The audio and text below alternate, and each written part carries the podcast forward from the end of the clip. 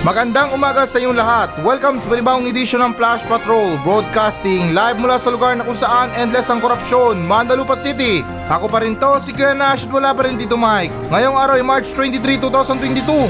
At ngayon, para sa mga balita. BBM inihayag na walang makakasugpo sa korupsyon. Telecommunication at mga airlines, binuksan na sa buong dayuhang pagmamayari.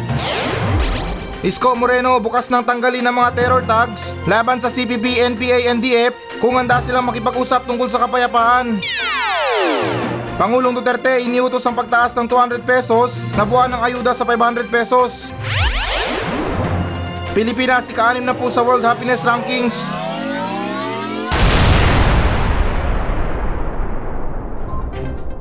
BBM inihayag na walang makakasugpo sa korupsyon. So, okay guys, na alinsunod sa ulat ng pambihirang balita na to at ayon na rin sa ulat ng ABS-CBN News, hindi mapapawi ang korupsyon dahil ito ay kondisyon ng tao, sabi ni 2022 presidential candidate Ferdinand Bongbong Marcos Jr. sa isang tape interview na ipinalabas noong Sabado. Ika ni Marcos, yung korupsyon talagang hindi matitigil yan. Dahil as I keep reminding everyone, corruption is not a Filipino condition. It is a human condition. Yan ang naging payag ni Marcos sa panayam niya na ipinalabas sa PTV4. At dagdag niya na hindi mo mapipigilan ang katiwalian. Dahil sa patuloy kong paalala sa lahat, ang katiwalian ay hindi isang kalagayang Pilipino, ito ay kalagayan ng tao. At guys, nadagdag na rin dito na ginawa niya ang pahayag bilang tugon sa tanong kung kabilang ba ang anti-corruption program ng gobyernong Duterte sa mga sustentuhan niya kung manalo siya sa presidential race ngayong taon. Ang panayam ay binahagi ng isang bagong programa ng PTV na tinatawag na The Chatroom at ipinalabas isang oras lamang bago ang unang presidential debate na inisponsor ng Comelec na nilaktawan ni Marcos. At guys, napahabol lang. Nadagdag pa dito na meron talagang laging tao dyan na talagang hindi diretso mag-isip. Gusto talagang gumawa ng kalokohan sabi ni Marcos. Um, okay. So, ngayon ko lang napagtanto na buti na lang talaga na hindi pumunta si Marcos sa mga debate. Kasi parang ano ha, parang opinion ko lang dito ha, or opinion ko lang talaga na sa pinagsasabi niya ay parang niluto niya lang yung sarili niya sa sarili niyang mantika.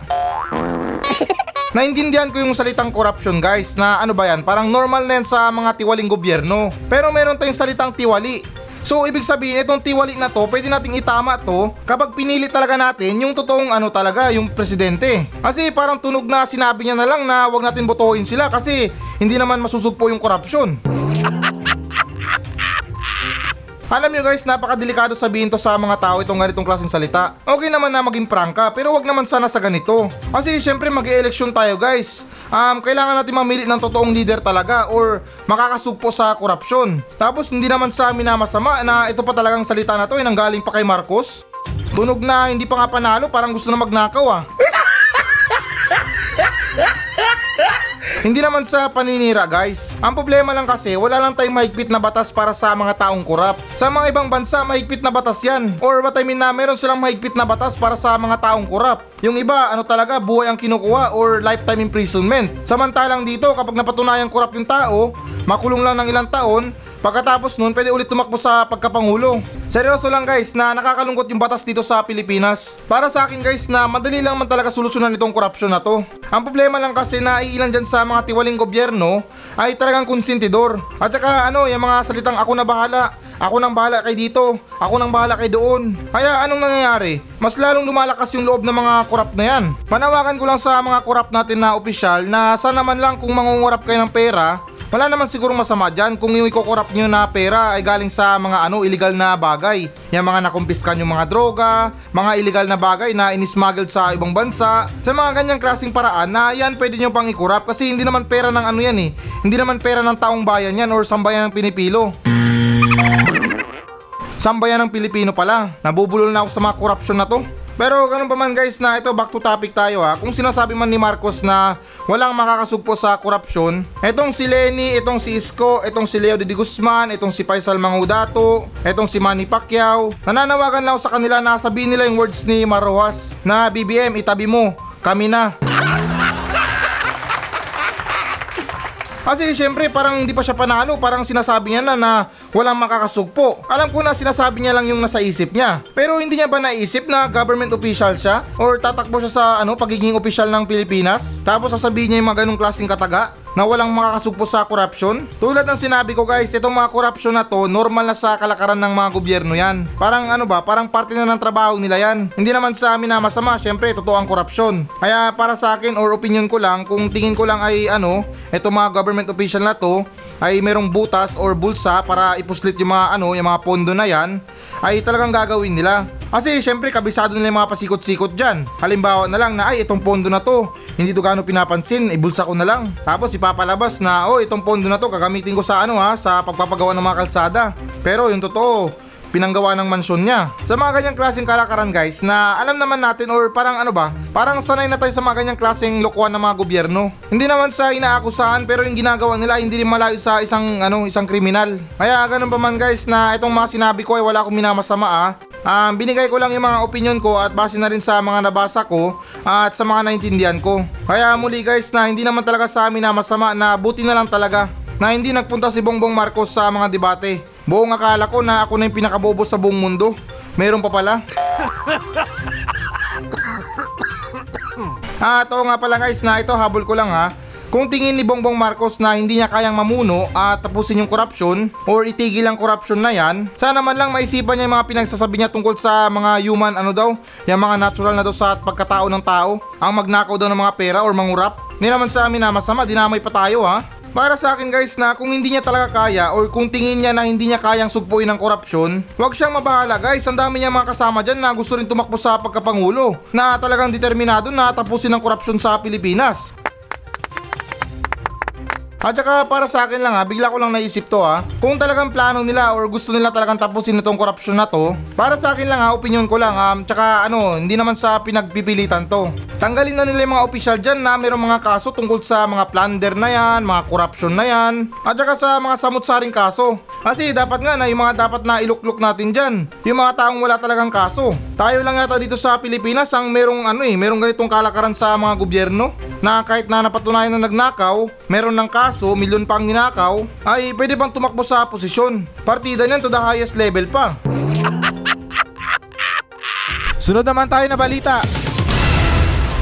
Telecommunication at mga airlines, binuksan na sa buong dayuhang pagmamayari. So okay guys, na alinsunod sa ulat ng Inquirer.net, bukas na sa ganap ng pagmamayari ng dayuhan ng mga telekomunikasyon, airline, expressway at tollway, relays at shipping sa bansa matapos nilagdaan ni Pangulong Duterte nitong lunes ang batas ng Republic Act number 11659 na nag-amyenda sa 85 taong gulang na public service sa bansa. At dagdag pa rito na ang pag-amyenda ay hindi kasama ang mga sektor ng pang-ekonomiya mula sa kahulugan ng public utility sa PSA at sa gayon na hindi napapailalim sa 40% limitasyon ng dayuhang pagmamayari sa mga pampublikong kagamitan sa ilalim ng 1987 Constitution. At dagdag pa rin dito guys na nililimitahan ng binagong PSA ang mga pampublikong utility sa pamamahagi at paghahatid ng kuryente, petrolyo at mga produktong petrolyo, pipeline transmission system, water pipeline distribution, at wastewater pipeline system, mga daungan at pampublikong utility vehicle. At nagpapasalamat ang Pangulo sa Kongreso sa pag-aproba sa panukala na aniya ay makakatulong sa pag-akay sa bansa tungo sa pagbangon ng ekonomiya sa gitna ng pandemya. So, okay guys, na ito explain natin para mas malinaw ha. Um, itong si Pangulong Duterte ay nilagdaan or ipinasa na or should I say na inaprubahan na yung batas na yung mga ano, yung mga foreigner ay pwede na magkaroon ng pagmamayari sa Pilipinas. Pero anyways guys na para sa akin pabor na rin ako sa ganitong klaseng paglagda ni Pangulo. Eto guys na wag nyo naman sana masamain ha pero lingit na rin to sa atin na karamihan pa rin sa mga employer or mga boss dyan ng kumpanya ay ano napaka-swapang or tawag dyan parang napakasama na talagang walang awa sa mga empleyado nila. Yung iba pinapasahod ng mababa, yung iba, ano, walang mga benepisyo. Tapos kung maaksidente sa gitna ng trabaho, ah, mula pa silang matatanggap. Linawin ko lang guys ha, hindi naman sa nila lahat. Pero syempre, sa dinami-dami ba naman na reklamo kay Tulpo tungkol sa mga employer nila na kesyo pinapasahod sila ng mababa, Ah, wala silang benefits, kinakaltasan pa sila, wala silang 13 month pay, wala silang bonus, at saka marami pa mga samot-saring mga reklamo tungkol sa mga boss nila. At ganun pa man guys na ito hindi naman sa pagkukumpara ha. Um, kung magkakaroon tayo ng mga boss na hindi Pilipino or mga foreigner man yan, parang agree na rin ako kasi etong mga foreigner na to ay marunong silang sumunod sa batas lalo't kung nasa ibang bansa sila. Kasi syempre kailangan nilang sundin yung mga guidelines, yung mga batas sa mga empleyado. Although na dapat lang talaga pero kita nyo naman di ba? E ilan sa mga boss dyan na foreigner sobrang bait sa mga empleyado nila. Samantalang kapag Pinoy, hindi naman sa nilalahat ha, pasintabi lang talaga. Magkamali ka lang, tapos ka na. Sabihan ka na agad ng mga kasamaan mo na agoy, last day mo na. At saka ito guys ha, mapunta tayo sa mga ano, sa mga pamamaraan ng mga ibang bansa tungkol sa mga pagpapatakbo ng mga ano, mga kumpanya na yan. Tulad ng sinabi ko guys na agree ako sa gusto ni Pangulo. Kasi syempre um, ako parang naisip ko na rin na kung ibang Pilipino, ay pang Pilipino,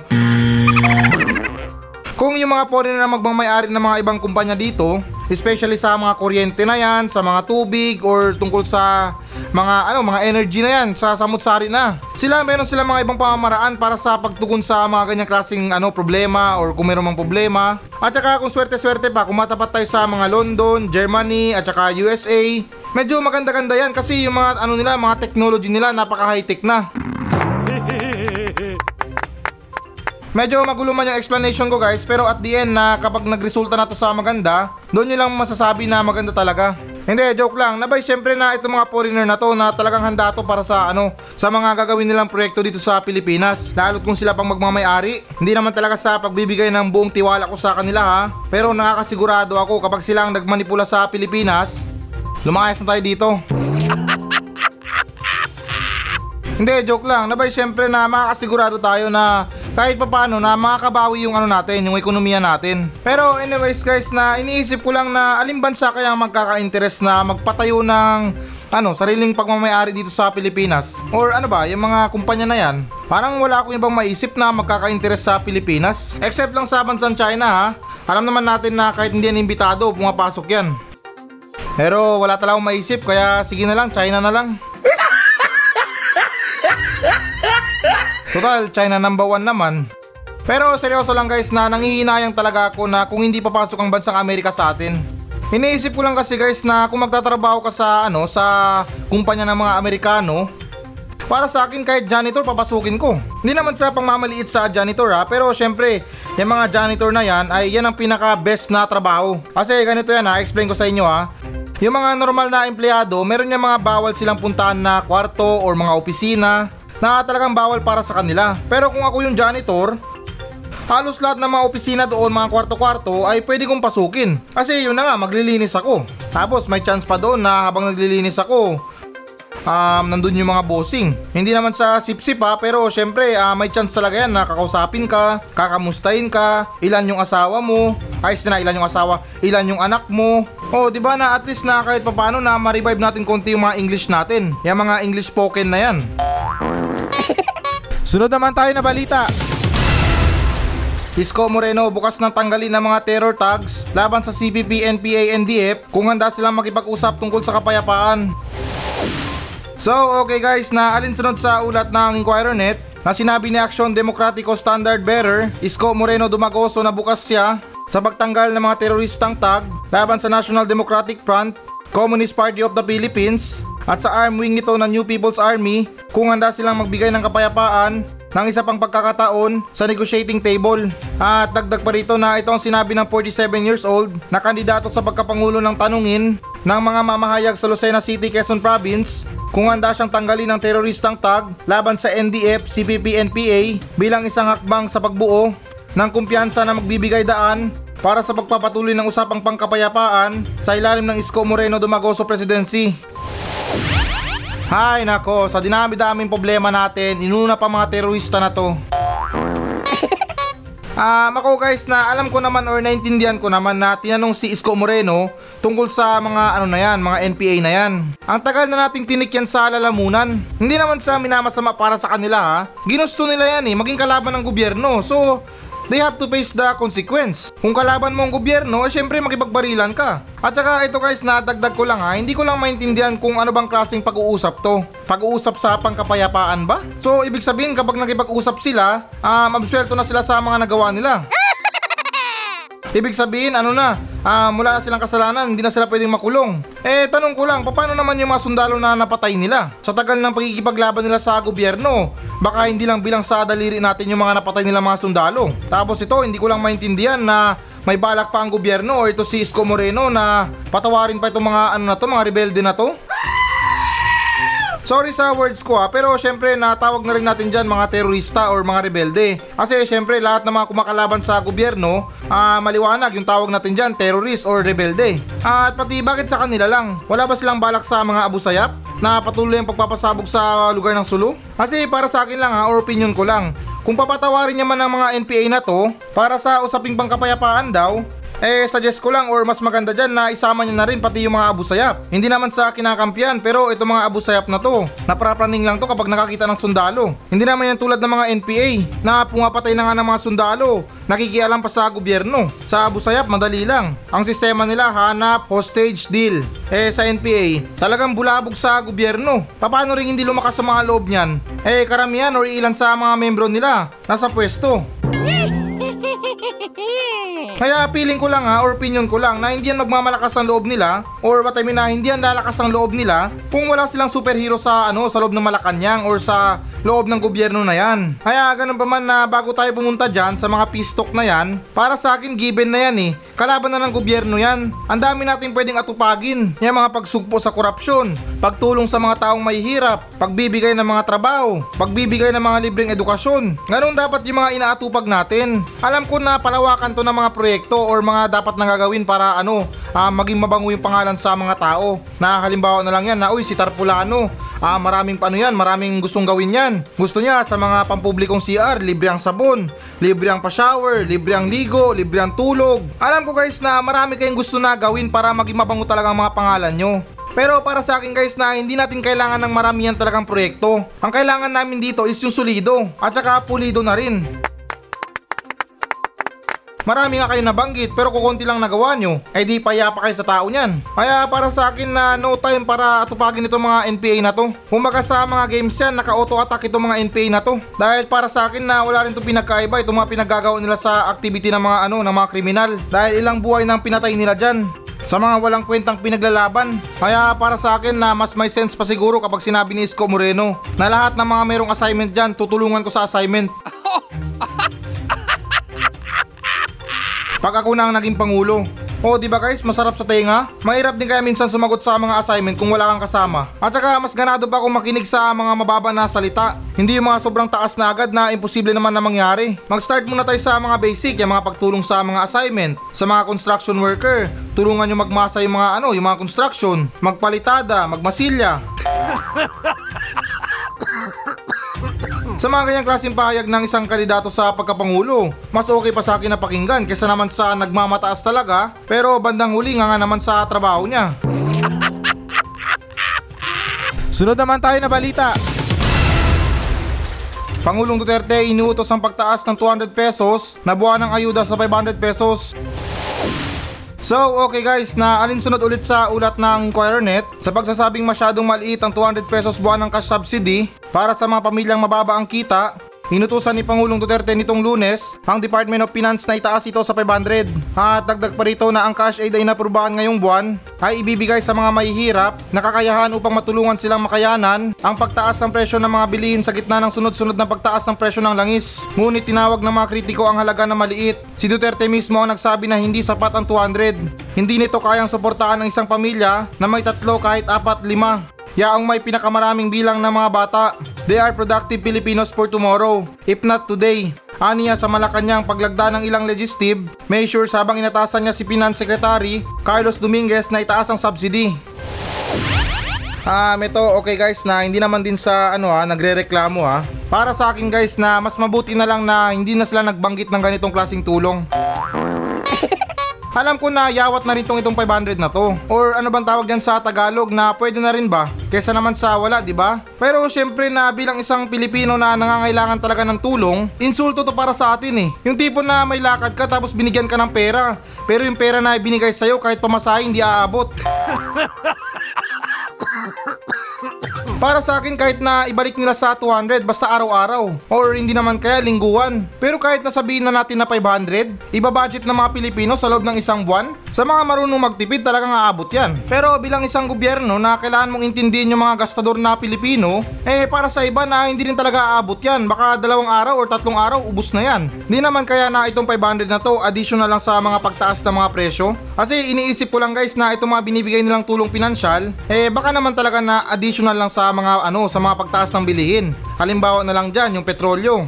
Or hindi naman kaya yung kilo ng bigas, tumaas ng 10 piso. So yung taas ng 10 piso na yon, doon natin ikakaltas sa 500 na ibibigay ng gobyerno. Medyo clever na pagtulong ha, pero syempre ang pera yan eh. Madaling demonyohin yan. Makakita ng milk tea yan, red horse, o hindi naman kaya gin bilog, quattro cantos. Sa mga ibang Pilipino, walang pagdadalawang isip dyan, bili agad. Kaya ganun pa man guys na kahit na marami na akong sinasabi dito, um, para sa akin na nakaka-insulto rin to sa mga ibang Pilipino. Hindi ko lang maintindihan kung bakit na kailangan pang cash ang ibigay. Hindi naman sa nagde-demand eh pwede naman silang mamalengke. Or ano ba na sila na mag-separate ng mga bilihin sa halagang 500. Bumili sila ng 7 kilong bigas, mga noodles, delata, kape, asukal. Sa kanyang paraan guys ng pagbibigay ng tulong, medyo okay pa sa pakiramdam ko kasi syempre nakita mo bigas, ulam, noodles, or kape asukal na yung mga normal na binibigay sa ayuda talaga. Mas okay pa para sa akin na ganyan yung binibigay nila kesa naman sa literal na pera. At saka alam ko na nabanggit ko na to guys na hindi sa lahat ng mga Pilipino ay talagang matatanggap yung mga ayuda nila. Yung iba dyan sumuko na sa mga pila dahil alam nyo naman pagdating sa mga tulong sa gobyerno,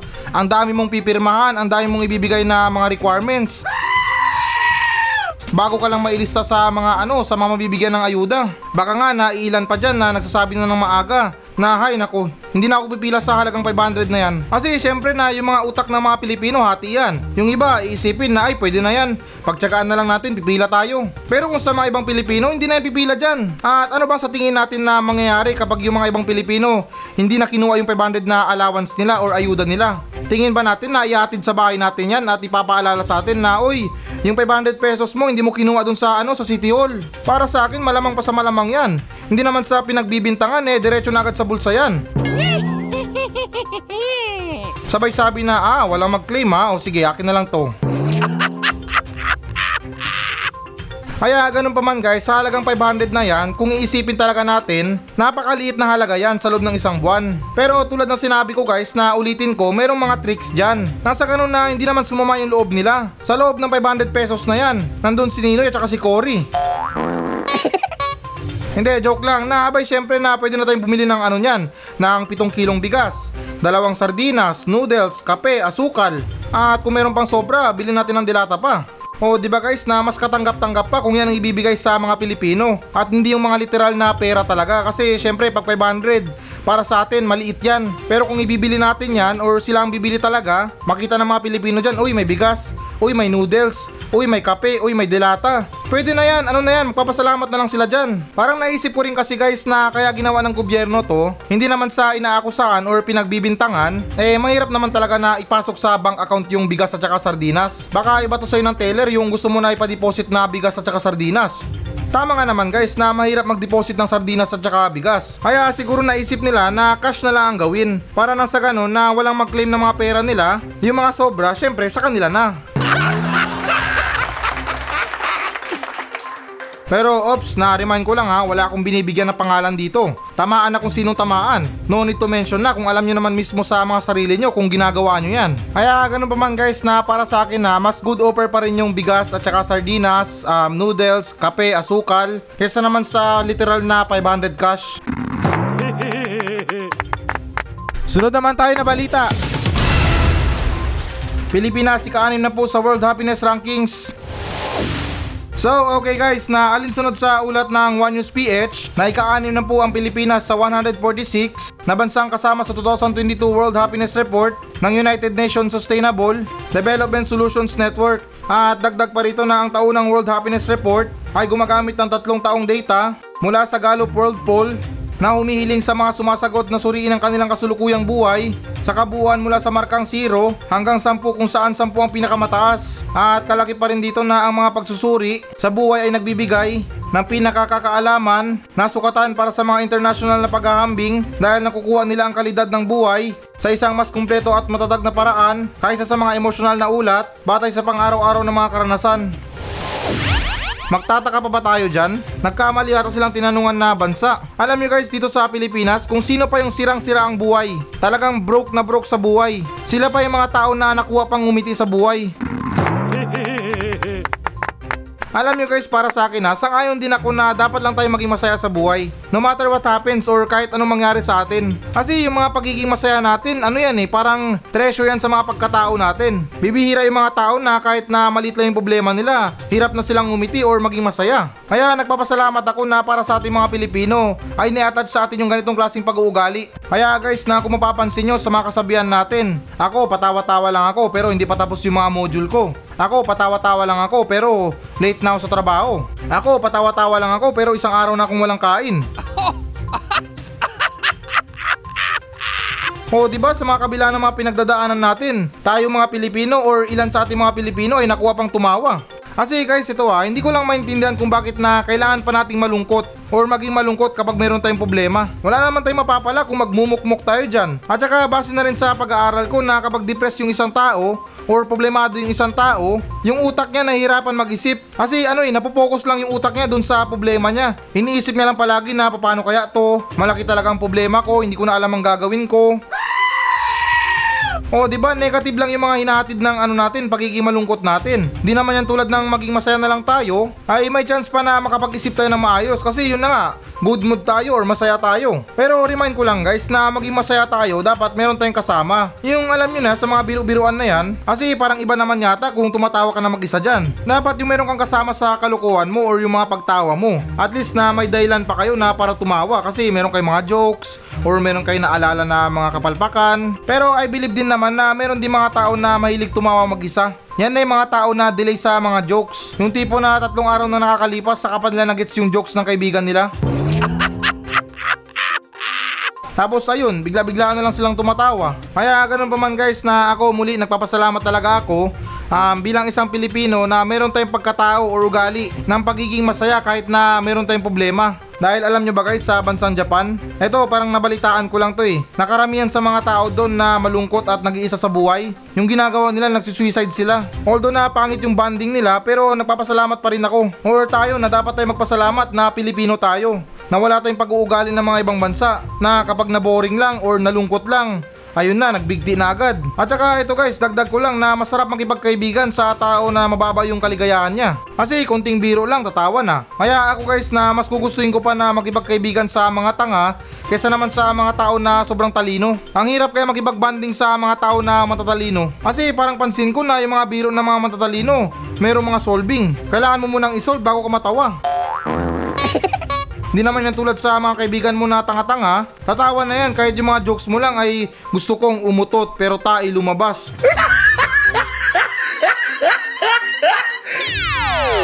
So, ito na ang pinakahihintay nyo guys. Magbabasa na tayo ng audience mail. Mula pa rin to sa mga nagbensahe sa atin sa Facebook page ng Flash Patrol at ganun pa man na nagpapasalamat pa rin ako sa mga tao na walang sawa na tumatangkilik sa Flash Patrol kahit na parang medyo laos na tayo pero okay lang yan. Dati pa naman eh. Hindi, biro lang na gusto ko lang magpasalamat sa mga tao na walang sawa na tumatangkilik pa rin sa akin. Mula noon hanggang ngayon. Taos puso po ako nagpapasalamat sa inyo at sana umapa pa yung mga buhay nyo and more blessing para sa pamilya nyo. Amen. At ngayon na ito, babasahin natin yung nagmensahe sa atin. Na itong mensahe na to ay nagmula kay... Ah, wait lang ha, parang pabor niya dito, wag na daw basahin yung pangalan niya. Eh di okay, so ito yung mensahe niya sa akin. Good morning po Kuya Nash. Gusto ko lang po ireklamo yung barangay captain namin na palaging nag-aamok tuwing lasing. Sobrang yabang Kuya Nash, akala mo kung sino. Nilalabas niya pa yung baril niya. Ang yabang niya talaga Kuya Nash porket siya ang barangay chairman dito. Sana Kuya Nash meron kang advice para dito.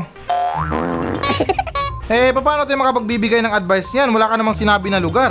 At saka, ang dami mga barangay chairman. Sino sa kanila? Ito guys, na-remind ko lang sa inyo ha. Kung meron kayong nire-report na barangay or tao man yan sa lugar nyo, ay pakiusap lang na sabihin nyo yung lugar. Alam ko or naiintindihan ko na iniingatan nyo yung identity nyo. Pero syempre na kailangan natin ng eksaktong lugar dito. Na malay nyo na meron tayong station dyan or yung mismong nire-reklamo nyo isang Spotify listener. O di ba na at least na diretsaan pa yung mga patutsada natin sa kanya. Pero ganun pa man na wala tayong magagawa, hindi naman nabanggit yung pangalan dito. May mga konting teknik ako para matanggal yung mga pag-aamok ng mga tao na yan. Ang gawin nyo, sunugin nyo yung bahay nila. Ewan ko lang kung hindi ma-restart ang utak niyan or bigla ang change mood. Hindi naman sa inuutusan kayo or dinidemonyo kayo kasi alam niyo naman yung consequence, 'di ba? Na kapag meron kayong sinunog na bahay, eh okay lang sana kung bahay niya na talaga ang masusunog. Syempre sa lugar niyo damay-damay yan. Pero para sa akin lang na yan ang talagang bagay na gawin sa mga tao na mayayabang or talagang nagsisiga-sigaan kapag lasing. Ang sarap talaga sunugin yung bahay nila.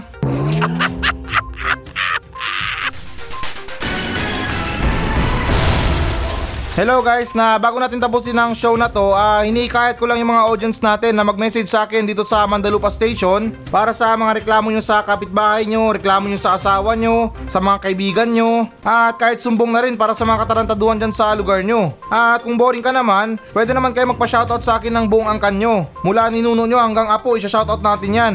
Kaya guys, na ano pang iniintay nyo? Magmensahe na kayo dito sa Facebook page ng Flash Patrol at nakakaasa kayo na walang minti sa mga pa-shoutout nyo. Paki-like na rin ang Facebook page ng Flash Patrol.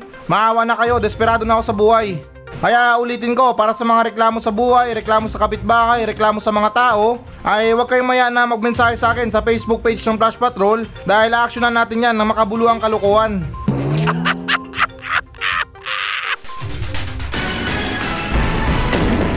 So yan muna mga balita ng Flash Patrol sa araw na to. Maraming salamat sa pakikinig. Ako pa rin to, si Kuya Nash at maraming salamat ulit. Wala pa rin si Tito Mike. Masayang masaya ako at goodbye!